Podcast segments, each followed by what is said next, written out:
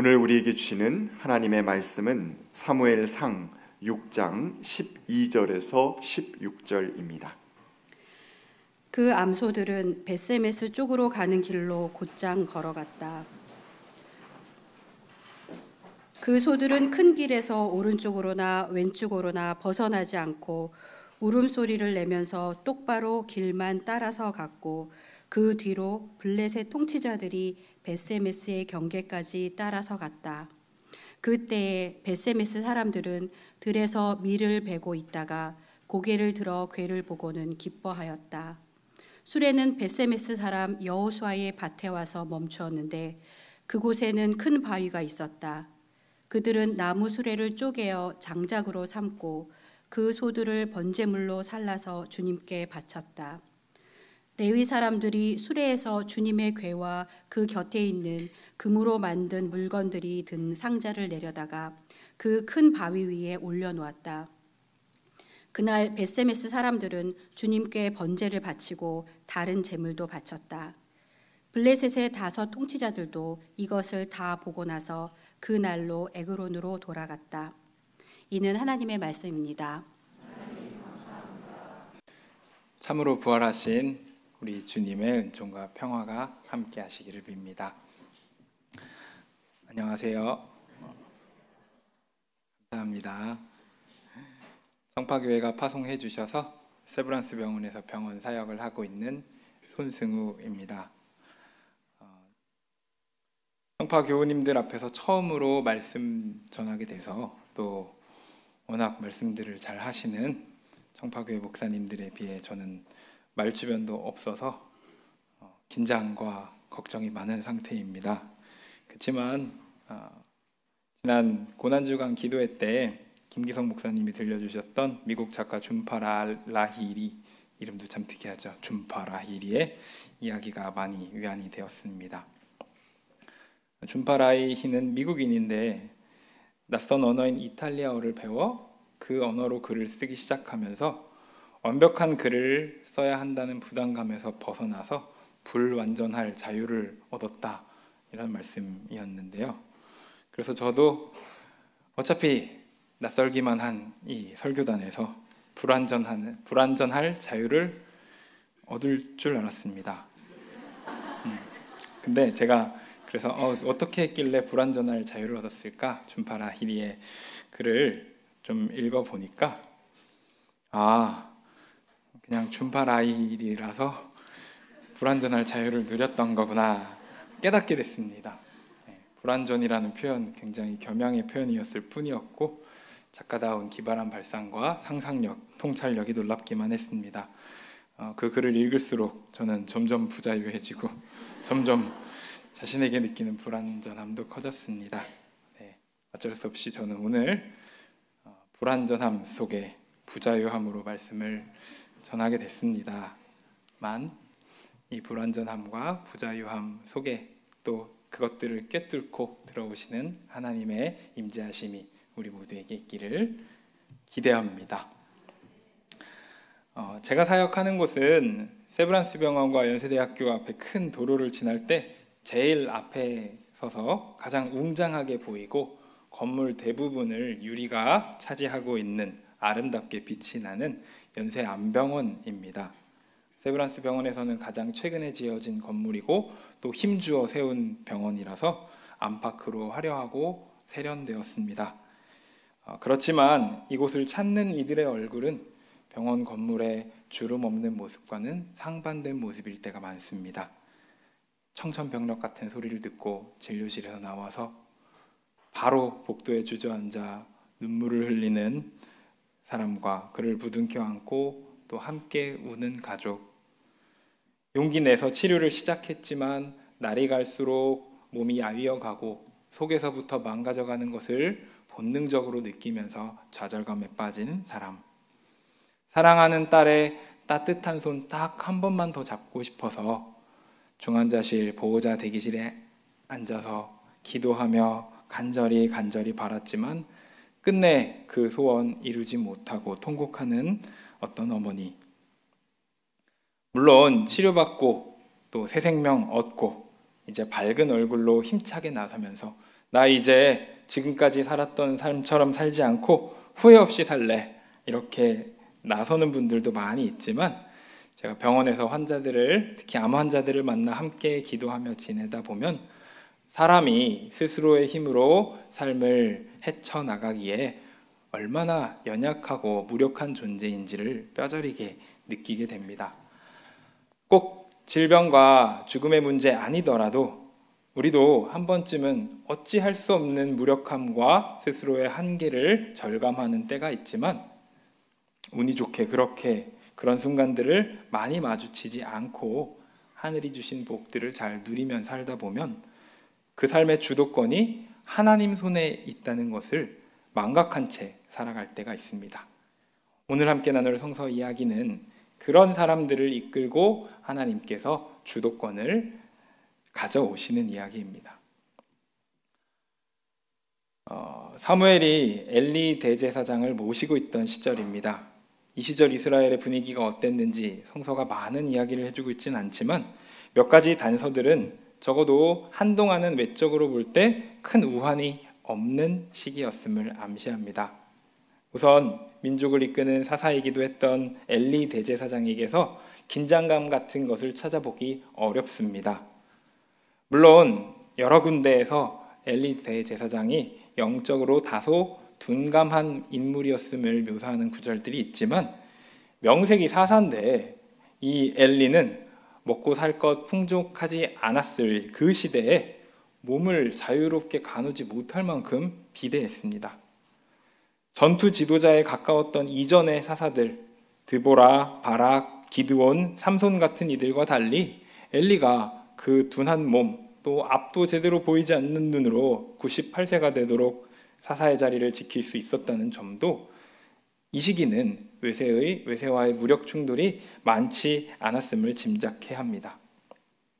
한편 엘리 대제사장과 관련한 주요 에피소드 중에 하나가 한나라는 여인이 아이를 낳지 못해 눈물을 흘리며 기도할 때 그의 곁에 가서 복을 비는 기도를 해준 다음에 사무엘이라는 아들이 태어났다는 이야기인데 물론 엘리의 뒤를 이을 이 사사 사무엘이 아주 비범한 출생 스토리를 갖고 있다는 것을 보여주기 위한 이야기이긴 하지만 그리고 어, 자손을 잊지 못해 슬퍼하고 있는 한 여인의 인생에서는 그 사건이 무엇보다 결정적인 이야기였겠지만 당장 민족의 존폐나 사람 목숨이 달린 이야기처럼 보이지는 않는 게 사실입니다.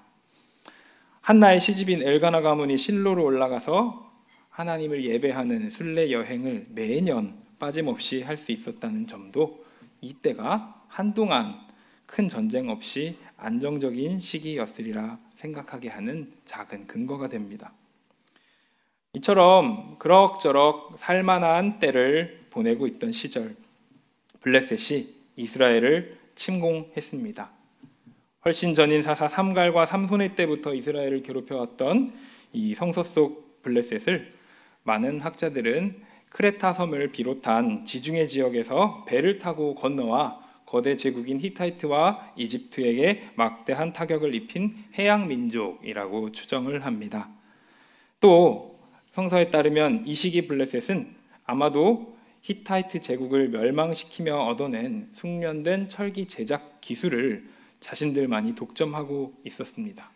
그러니 사용하고 있는 무기부터 열세라는 점에서 예상할 수 있듯이 이스라엘은 블레셋과의 전쟁에서 패배했고 4천 명이라는 사상자를 어, 낳았습니다. 이스라엘의 장로들은 자신들을 패하게 하신 것이 하나님이라고 평가하면서 주님의 언약궤를 들고 전장에 나가기로 합니다. 사실 성서가 성서 속에 언약궤가 현장에 나타난 경우가 많지는 않습니다. 그렇지만 일단 성서에서 나와서 그 궤가 모습을 드러냈을 때의 효과는 엄청났습니다. 출애굽 여정에서 이스라엘 민족이 한껏 범람한 요단강 앞에 섰을 때 언약궤를 맨 제사장들이 강물을 밟고 서자 흐르던 물이 그 자리에서 쌓이고 민족 전체가 강을 건널 때까지 요단강이 멈추어 섰습니다.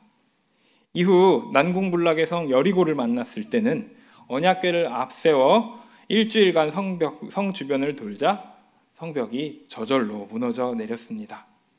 오늘 블레셋에게 막대한 피해를 입은 이스라엘의 장로들은 하나님께서 이 언약궤를 통해 도우셨던 지난 역사들을 되짚어 보며 언약궤가 전장에 나서면 우리가 틀림없이 블레셋을 이길 수 있을 거라고 입을 모읍니다. 언약궤가 전장에 나오자 한껏 사기가 올라 함성을 울리는 이스라엘을 보며 블레셋은 두려워 떨기 시작했습니다. 그들은 겁에 질려 말합니다.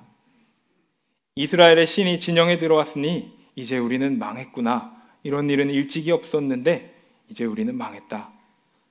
누가 저 무서운 신에게서 우리를 살려내겠느냐? 갖가지 재앙과 질병으로 이집트인들을 친 신이 아니냐? 그런데 블레셋 군대는 어차피 죽을 운명, 우리 한번 사내답게 모든 것을 불태우겠다는 각오로 싸워보자. 그런 마음으로 전투에 임했고 예상치 못한 대승을 거두었습니다. 두 번째 전투에서 이스라엘은 무려 3만 명의 병사를 잃었을 뿐 아니라 하나님 임재의 상징이자 승리의 담보와도 같았던 언약궤까지 빼앗기고 말았습니다. 이스라엘은 그들 나름의 방식으로 하나님을 의지했고 나아갔지만 그 길의 끝에 있던 것은 파멸과 재앙, 하나님의 외면 혹은 하나님의 패배였습니다. 도합 3만 4천의 숙련된 군병력을 잃어버린 것 자체도 회복 불가능한 전력 손실이었지만 그보다 더 큰 것은 이스라엘의 종교적 중심인 언약궤를 잃어버렸다는 것. 여기에 더해 영적 지도자인 엘리 제사장까지 그 사실에 충격을 받아 끔찍하게 목숨을 잃으면서 민족 전체가 입은 정신적인 충격과 손실이었습니다. 이제 남은 건 포악한 블레셋 사람들의 노예가 되어 비참하게 사는 것 뿐입니다. 이스라엘과는 정반대로 뜻밖의 전승을 거둔 블레셋은 아주 싱글벙글했습니다. 인구가 많은 이스라엘의 노동력으로 식량과 무기를 더 많이 생산할 수 있게 됐으니 생각만으로도 배가 불렀고 이미 패배시킨 신이기는 하지만 이 이스라엘의 신 야훼를 데리고 왔으니까 우리가 섬기는 다곤 신전에 함께 두면 그 신이 자기들 신에게 힘을 보태서 우리가 더 강한 신력을 떠칠 수 있으리라 기대하며 신상 곁에다가 언약궤를 세워 두었습니다. 그러나 밤사이 플레셋의 신 다곤은 머리와 팔목이 동강난체로 언약궤 앞에 얼굴을 쳐박고 있었고 뒤이어 도시 사람들은 심한 역병에 걸려서 목숨을 위협받게 됐습니다.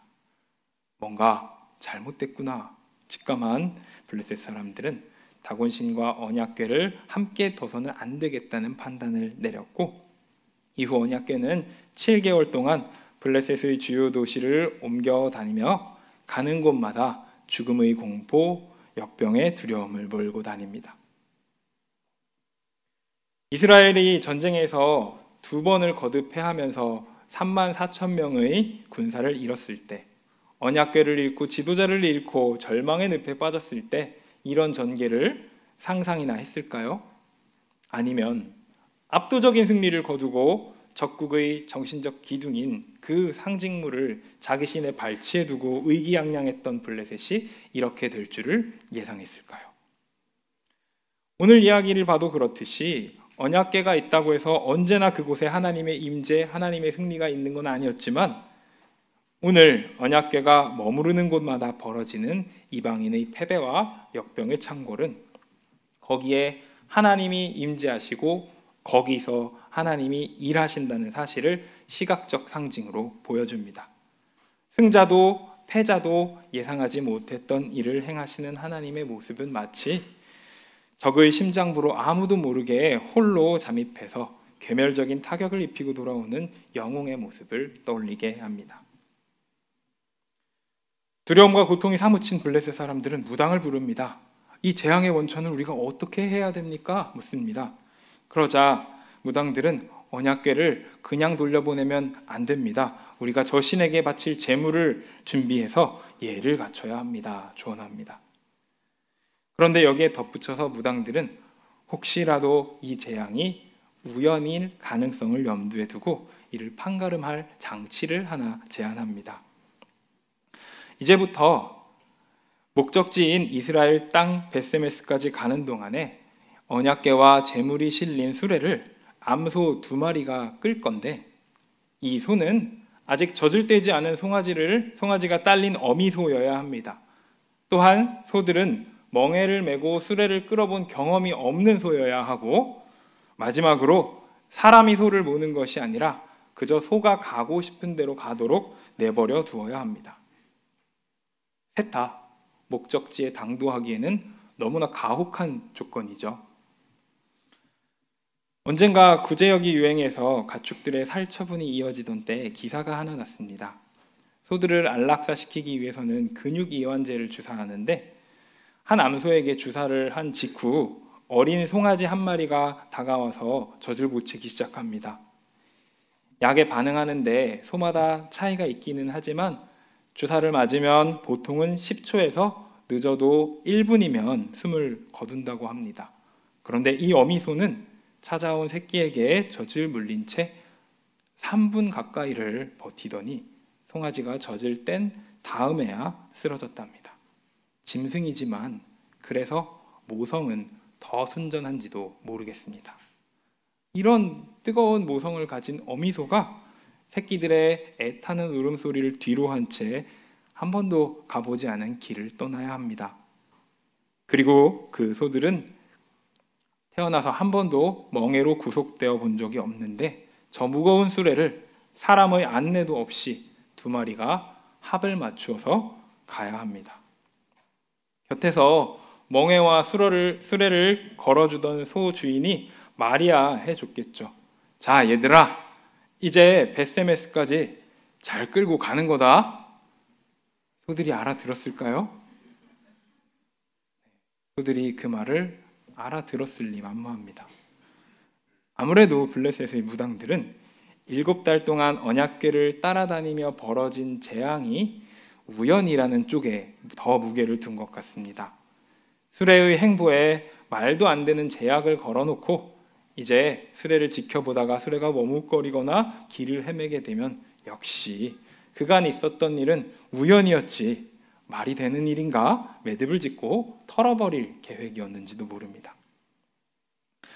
그런데 놀랍게도 두 마리 어미소는 언약궤가 실린 수레를 끌고 뚜벅뚜벅 걷기 시작합니다. 마지막으로 재앙이 내렸던 블레셋 도시 에그론에서 이스라엘 땅 베세메스까지 가는 이동 과정을 성서는 오늘 본문 12절 단 한 절로 담담히 묘사하지만 에그론에서 베세메스까지의 거리는 직선 거리로 12km. 오늘날 잘 닦인 도로를 통해서도 최소한 26km를 이동해야 합니다. 떼어놓고 온 새끼들을 애타게 불러 울면서도 소들은 똑바로 길만 따라서 걸어갑니다. 그 뒤를 블레셋 통치자들이 따라갔는데 소들이 무는 사람도 없이 흔들리지 않고 한 발 한 발 내디딜 때마다 그들은 더 깊은 두려움에 빠져들어갔을 겁니다. 도무지 있을 수 없는 장면을 바라보면서 그들의 얼굴은 점점 하얗게 질리거나 점점 까맣게 타들어갔습니다. 이때 소들이 가는 모습을 묘사한 오른쪽으로나 왼쪽으로나 벗어나지 않았다라는 말은 의미심장합니다. 이 우로나 좌로나 치우친다는 히브리 표현 스르 야민 우스몰은 구약 성서에 빈번히 등장하는 반용 어구입니다. 우리도 교회에서 기도할 때 자주 듣거나 사용하는 말이죠. 좌로나 우로나 치우치지 않게 하시고 이 말은 성서에서 대부분 사람들에 대한 하나님의 명령이나 혹은 그 명령에 대한 사람들의 태도를 묘사할 때 사용되는 말이지만 오늘 본문에서만은 하나님께서 직접 스스로 행하시는 일을 묘사하는데 우로나 좌로나 치우치지 않는다는 말이 사용됩니다. 불가능할 수밖에 없는 모든 제약을 뚫고 소들이 이끄는 수레가 오른쪽으로도 왼쪽으로도 벗어나지 않고 올바르게 가는 것이 주님의 인도하심 때문임은 의심할 여지가 없습니다. 우리는 주님께서 가신 길을 뚜벅뚜벅 뒤따라 걷기를 간절히 바라는 사람들입니다. 또 그 길을 좌로나 우로나 치우치지 않고 흔들림 없이 걸으려 애쓰는 사람들입니다. 때로는 내 의지와 노력으로 그렇게 해야지라고 다짐하기도 하고 또 그렇게 하지 못했을 때 아, 내 노력과 의지가 부족했던 건 아닐까 반성하기도 하지만 근본적으로 우리가 오른쪽으로나 왼쪽으로나 벗어나지 않고 걸어갈 수 있는 것은 오직 하나님의 은총과 인도하심 때문입니다. 이제 대단원이 보입니다. 밀을 수확할 때이니까 4월 이맘때쯤이었을 것입니다. 밀을 거두어 들이다가 멀리서 다가오는 낯선 수레와 낯선 무리를 본 베세메스 농부들의 처음 표정은 아마도 미디안 사람들을 피해서 포도주 틀에 숨어서 밀을 타작하던 기드온의 얼굴과 같았을 것입니다. 블레셋에게 참패하고 언약궤도 빼앗겼다라는 소식은 그 사이 온 이스라엘에 퍼졌을 테고 가뜩이나 블레셋에 인접해 있던 베세메스 사람들은 행여나 블레셋 군대가 또 쳐들어와서 우리 마을을 짓밟고 가면 어쩌지? 아니, 그게 자연스러운 수순인 거 아닐까? 떨며 지내고 있었을 것입니다. 아무리 밀농사가 풍년이 나도 내 것이 결국엔 내 것이 아니게 될 비참한 상황에 그늘진 얼굴로 밀을 베고 있던 농부들은 그 낯선 수레에 실린 것이 다름 아닌 빼앗겼던 언약궤라는 것을 확인하고 얼굴에 환한 빛을 되찾았습니다. 먼 걸음 쉬지 않고 온 수레는 여호수아라는 사람의 밭 앞에 멈춰 섰는데 거기에는 큰 바위가 있었습니다.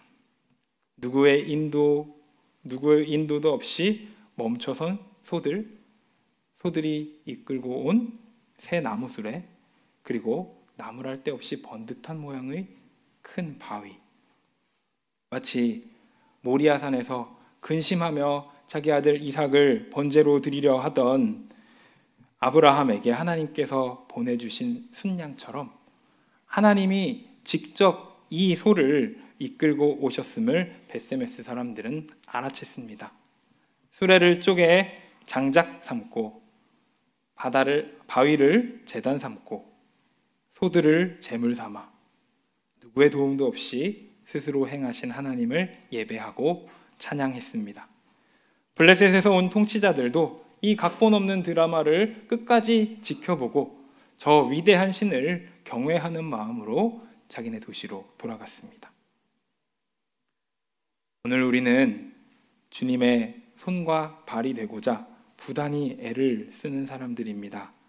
그러나 그 일, 주님의 손이 되고 주님이 발이 되는 일은 결코 우리 스스로 할 수 없는 일입니다. 여러분, 나의 손이 또 나의 발이 내 생각과 의지와는 관계없이 스스로 무언가를 하려고 한다면 그게 정말 나한테 도움이 될까요? 이스라엘이 하나님의 임재를 자기 뜻과 의지대로 움직일 수 있다고 생각하고 언약궤를 함부로 움직였다가 벌어진 일을 우리는 잊지 말아야 합니다. 끊임없이 주님의 뜻을 묻고 또 묻되 나는 그 거대한 뜻과의 온전한 일치에서 언제든 벗어날 수 있는 연약한 존재입니다. 그러나 동시에 우리는 주님의 손과 발 되기를 포기하지는 말아야 합니다. 우리의 힘으로는 아무리 해내도 이겨낼 수 없는 문제 앞에서 손발이 다 묶여서 정말 아무것도 할 수 없을 때에 적진의 한복판에서 홀로 일하시는 주님을 기억하십시오. 지쳐도 넘어지지 아니하면 때가 이를 때에 거두도록 하시는 분이 바로 우리 주님이십니다. 주님의 손과 발이 되는 것은 우리 스스로 할 수 없는 일이라는 말. 그리고 주님의 손과 발 되기 포기하지 말라는 말은 얼핏 보면 반대되는 말 같습니다. 그러나 우리가 이 두 가지를 놓치지 않고 우리가 스스로 할 수 없으나 포기하지 않는다. 이 긴장 속에 살아가야 하는 이유는 그리고 그렇게 살아갈 수 있는 근거는 하나님이 언제나 또 어느 상황에서나 스스로 행하시는 분이라는 사실입니다. 개멸 직전에 이스라엘을 홀로 구원하시고 집으로 스스로 돌아오신 주님이 믿음 없는 야곱과 유나와 베드로를 때로는 혼내시지만 끝까지 신뢰하고 힘 주시는 주님이 그리고 십자가에 달리신 예수 그리스도를 죽음에서 일으키신 하나님이 우리 곁에 계신다는 사실이 얼마나 든든한지 모릅니다. 저는 청파에서 자주 들어서 배운 한 가지 은유, 정확한 표현인지는 모르겠지만, 우리가 하나님이라는 큰 물결에 합류하는 이들이다 라는 이 말이 참 좋습니다. 그 큰 물결에 비해 나는 너무 작습니다. 그래서 물줄기를 원하는 대로 이끌려는 시도는 정말 어리석고 무의미합니다. 그러나 어떠한 경우에도 그 흐름은 멈추지 않습니다. 내가 어딘가에 걸려서 옴짝달싹 못하고 있을 때도 물결은 끊임없이 나를 밀고 흔들어서 끝내 내가 거기를 벗어나도록 해줍니다. 그러니 그 물결에 뛰어들지 않을 이유가 없습니다. 그 물결은 나를 위한 사랑의 물결이고 또 언제 당도할지는 모르지만 그 끝이 우리를 위한 영원한 생명과 은혜의 하나님 나라라는 것만은 우리가 분명히 알기 때문입니다. 순적한 여행길을 갈 때나 불가능과 실패의 막다른 길 앞에 섰을 때나 길을 여시고 행하시는 분은 오직 우리 하나님이십니다. 이 사실을 신뢰하고 이끄시는 주님의 은혜 안에 늘 머무는 우리가 되시기를 주님의 이름으로 기원합니다. 함께 주신 말씀 생각하며 거듭의 기도 드리겠습니다. 바람 없이 잔잔한 길을 걸을 때 우리는 내 길이 곧 당신의 길인 줄 잘못 알고 나아갑니다. 한 발짝 내딛기 어려운 폭풍우 속에서 우리는 당신이 마련하신 길이 없어진 줄로 착각합니다. 그러나 주님은 언제나 곁에 계시며 새 길을 여십니다. 할 수 없는 가운데 이루게 하십니다. 주님의 손과 발이 되고 싶습니다. 그러나 우리의 뜻 아니라 아버지의 뜻대로 이루소서 예수 이름 의지하여 기도합니다. 아멘.